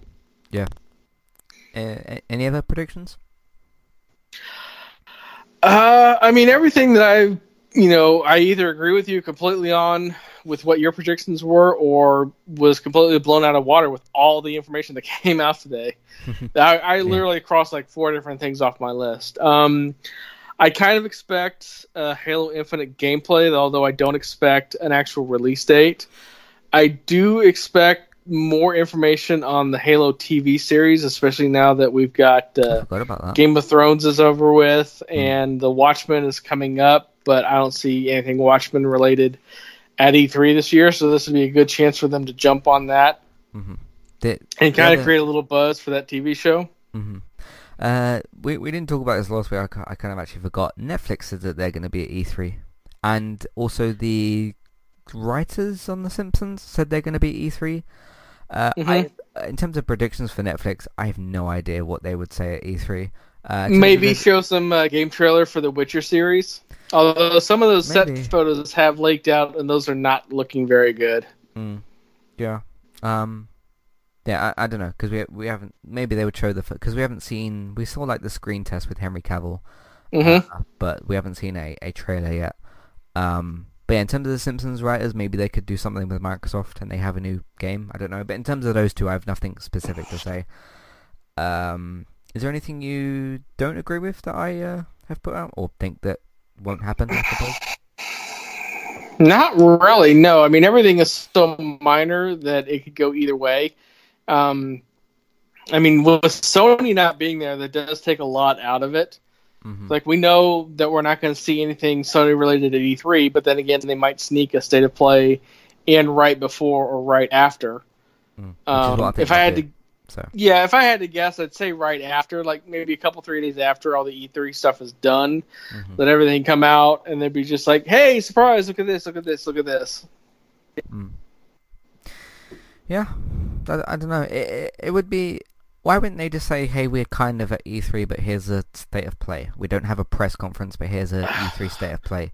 There's there's not much need to say like, "Hey, we're not E3," and create like massive sort of. Cause uh, at the time, everybody obviously was like, you know, why are they not E3? What are they, you know, what are they going to sort of show? And as we got closer and closer to the time, and like Microsoft has said, yeah, we're going to be there, and Square Enix has said, yeah, we're going to be there, and everybody else kind of has, and everybody sort of looked to Sony and be like, well, why are you not here? What, what are you going to be doing? And then they came out with like State of Play a few weeks ago, and it, it would just be weird to me if like in and around E3 they still did a, a State of Play, but it was like, hey, this isn't related to E3, we just sort of released within a few weeks of it.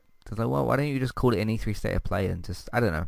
I, don't, I mean, it doesn't have to be that way. It's just a very strange way to go about doing stuff to me. So, uh, Yeah. it's almost like calling I mean, I and I it's almost like trying to say, hey, we don't need to be at E3, but here's a state of play at the same time. So I don't know. Um, but nonetheless, I'm excited for future Sony stuff. So because they got Last of Us 2. yeah.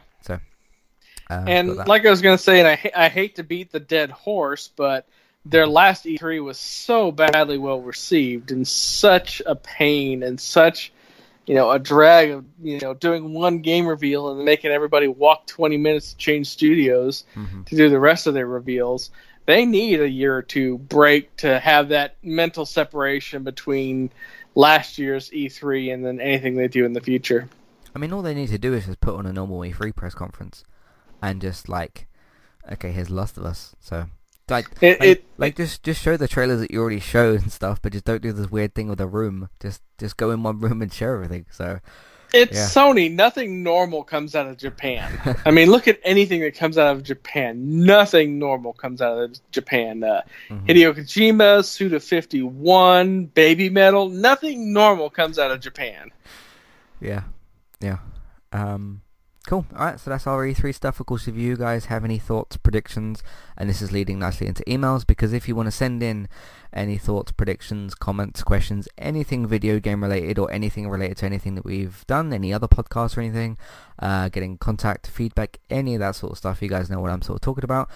You can send your in your emails, feedback, questions to Matthew at entertainmenttalk.org, Twitter, eTalkUK, uh, there's the contact page and there's information in your show notes. So if you've got any E3 predictions, any final thoughts on Game of Thrones, any thoughts on any other stuff that we've covered, uh, you can send them all there.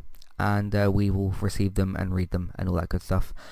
Katie says, Hey fellas, do you think uh, with Kojima and Konami breaking up that not only is Death Stranding Kojima's future, but that Metal Gear and Silent Hill are both completely dead? She's posed that as a question.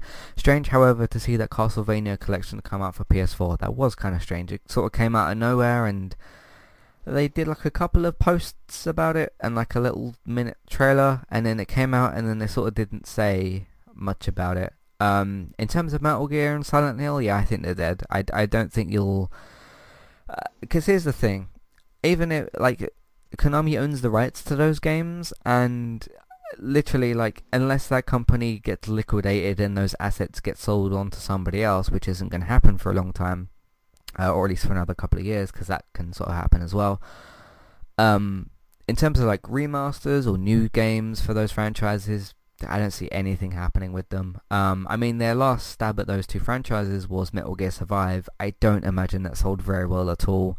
Um, if it got, I, I reckon the most it probably did was around like a million sales. But even I'm being even kind of generous with that because like, you know, no Kojima was involved. There's no uh, Solid Solid Snake or anything like that. Uh, apparently, uh, this is, I mean, a spoiler for a game that nobody really talks about.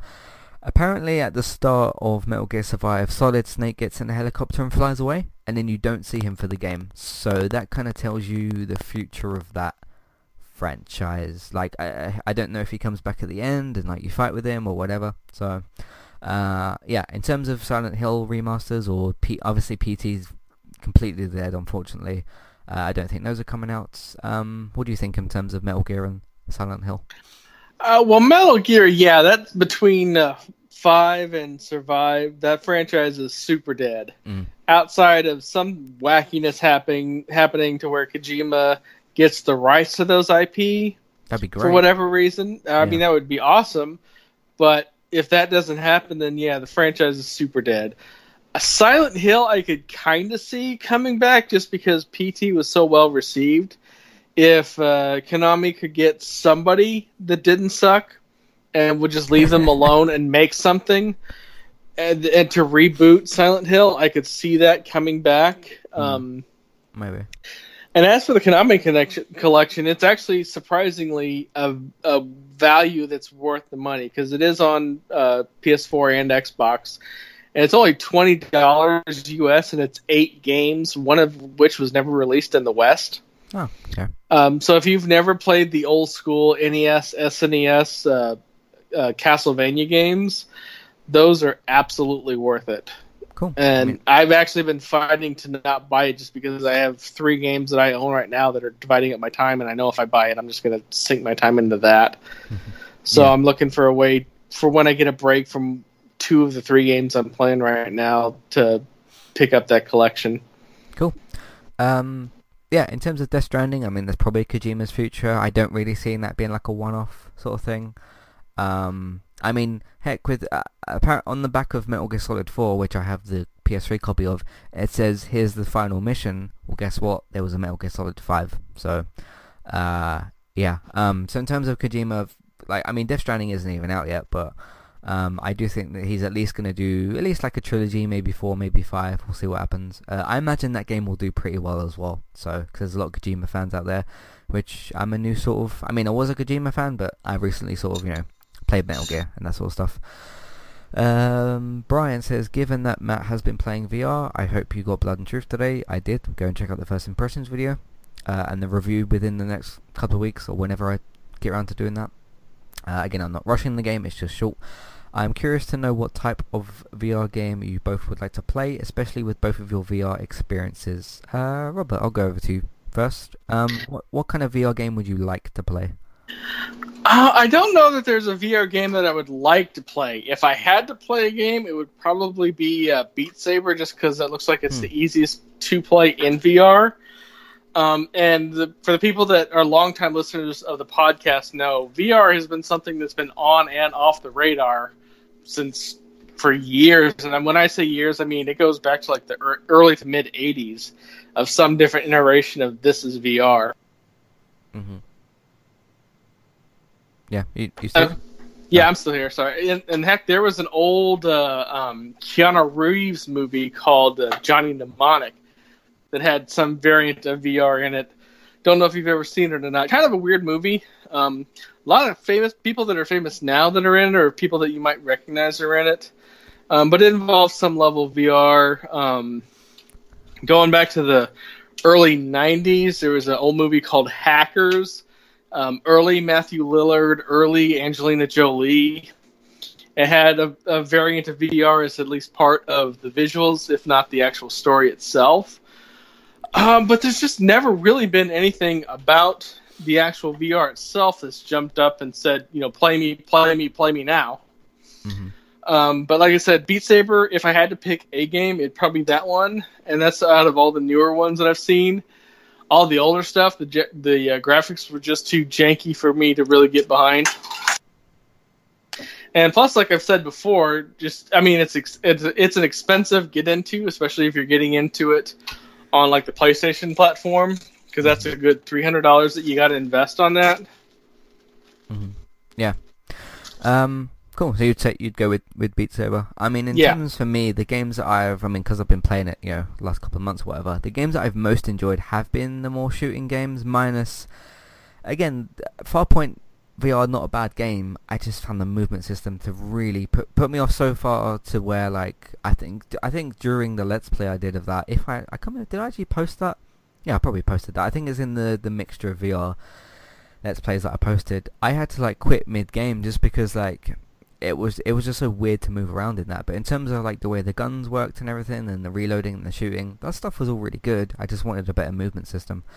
Um, but yeah, like with the whole blood and truth, and you have to reload your guns, and you the the the idea of like looking in another world and then having a single controller in your hand, using that as a gun, and being able to physically point that and press the trigger, sounds like such a simple thing, but when you're doing it, it's actually pretty cool. And then like, hey, I'm gonna pick up this machine gun, and it works different mechanically, and like pick up the shotgun, and that works differently and stuff. And then especially with blood and truth, you know, you can have two guns in your holster and then one on your back, and you switch in between them, and you're reloading them, and uh, there is there's even like climbing involved with uh, Blood and Truth, so it's very.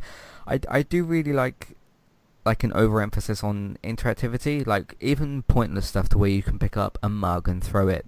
That's still kind of cool. Just just the idea that you can your hand won't go through it. Like if you're if you're leaning over towards that mug or a pencil or something, your hand won't go through it. It will come up as like an interactable thing, and you can pick it up and throw it across the room and whatever.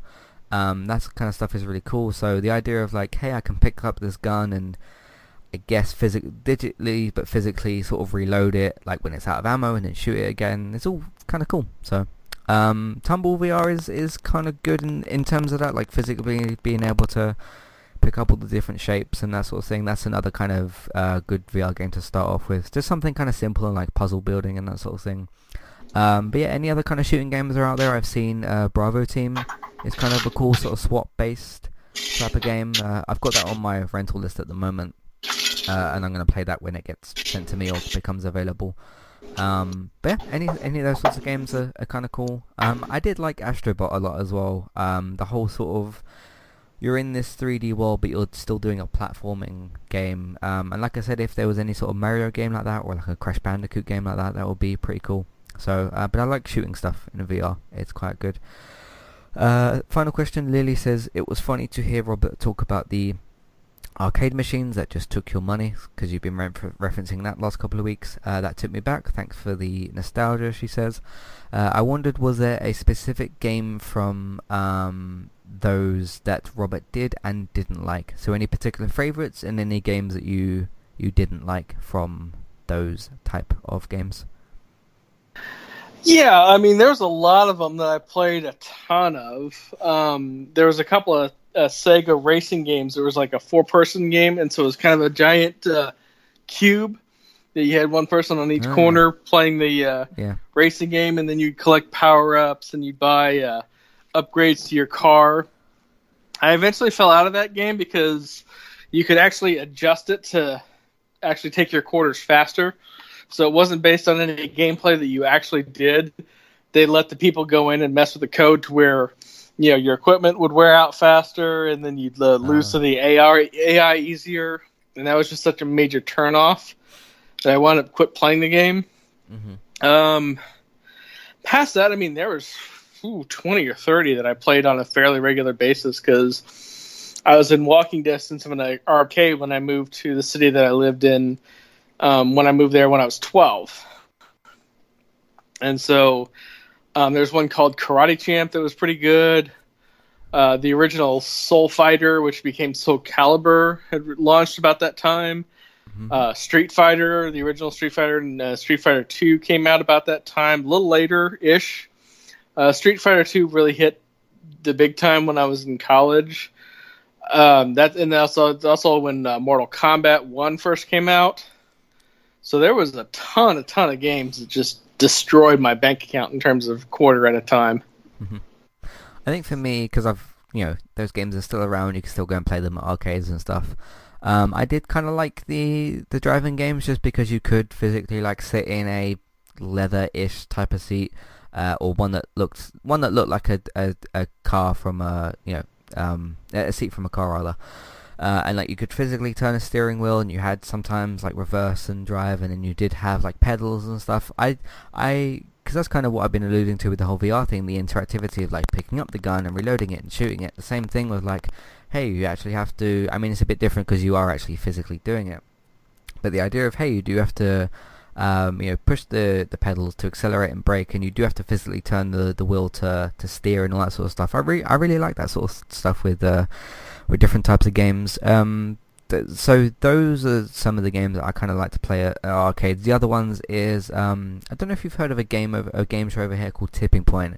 It's when like a uh, contestant obviously will will answer a question correctly, and then uh, they pick a drop point, and they have like these little coin circle things. Um, they call them, I think they just call them counters or something, uh, or like a jackpot counter or whatever and then you have to set it up to where it drops in to where it drops the other like coins and stuff, and then that slides out of the machine. Um, there's machines at arcades that are very very similar to those, and uh, given that I've you know I've watched some tipping point and stuff over, and it it's quite a cool cool, cool thing to watch.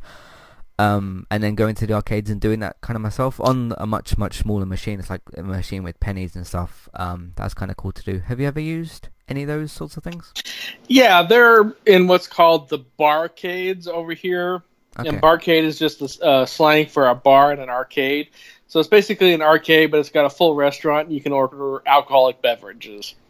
Mm-hmm. Uh, but those, yeah, those kind of like drop your coins in and push them over. Yeah. Uh, they have them all over the places, and they're also giant scams. Um, just because of how they stack the coins, sometimes it's almost impossible for them to fall over. Mm-hmm. Uh, but I don't really consider them arcade games. They're more like a carnival game than anything else yeah, you can find them at like arcades and stuff. But yeah, those are the two that I like, I like to sort of go for. I never really found the you know where you pick up the gun from the machine and you shoot at stuff on the screen. I know what I said about the whole VR thing and picking up the gun and that. I never found those to be that great. Um, like picking up the gun and you sort of point it at zombies or whatever on the screen. I don't know why. I just never found them to be that great. Um, and I I stayed away from them. So cool. Hopefully that answers your question. Um, cool, so that's what we got for you for this episode of Random Gaming Talk, an interesting packed week uh, just before, uh, a couple of weeks just before E3. Uh, let us know, of course, like I said, your thoughts and predictions, E3, Game of Thrones, all that good stuff. Entertainmenttalk.org is where you can find all the content uh, and check out Classic Review Season 2 uh, for the next five weeks. It will take a break, come back on the 31st. Because uh, I think that's the week that iZombie finishes, so that's why I scheduled it for that week. Um, but yes, entertainmenttalk.org is where you can find all the content. If you want to support the podcast and support Entertainment Talk, Patre- uh, we are on Patreon. Entertainment Talk is on Patreon. You can go over there and check us out over there. Amazon affiliate link, you can shop on Amazon. We'll get a small cut of what you spend. It won't cost you extra. Uh, iTunes feeds, please rate, review, and subscribe to those. Uh, it will help you, obviously, subscribing. You'll get sent new episodes. If you don't want to put a review in, you can just hit the uh, star rating, and that will get sent to iTunes, and I will continue to check that. So please make sure you do that as well. Uh, word of mouth, the easiest way to spread the word and all that sort of stuff. Tell your friends, family, people that you know. Even if someone hates Game of Thrones, you can still tell them about the uh, podcast and everything. Because uh, there's a fair few of those sorts of people, but you can still tell them, tell them about the podcast, the website, and the iTunes feeds. All that sort of stuff. Um, yeah, Facebook, share them on Facebook, retweet them on Twitter, put them in different Facebook groups. If you want to watch us play different video games, I'm of course going to be streaming um, some, maybe some Days Gone and some uh, Blood and Truth over the next period of time. I don't know when the next time I'll be doing that, but check that out on Twitch. Uh, David's on Twitch as well, and Robert's on Mixer. Thank you all very much for listening, and we'll see you next time. Goodbye. Goodbye.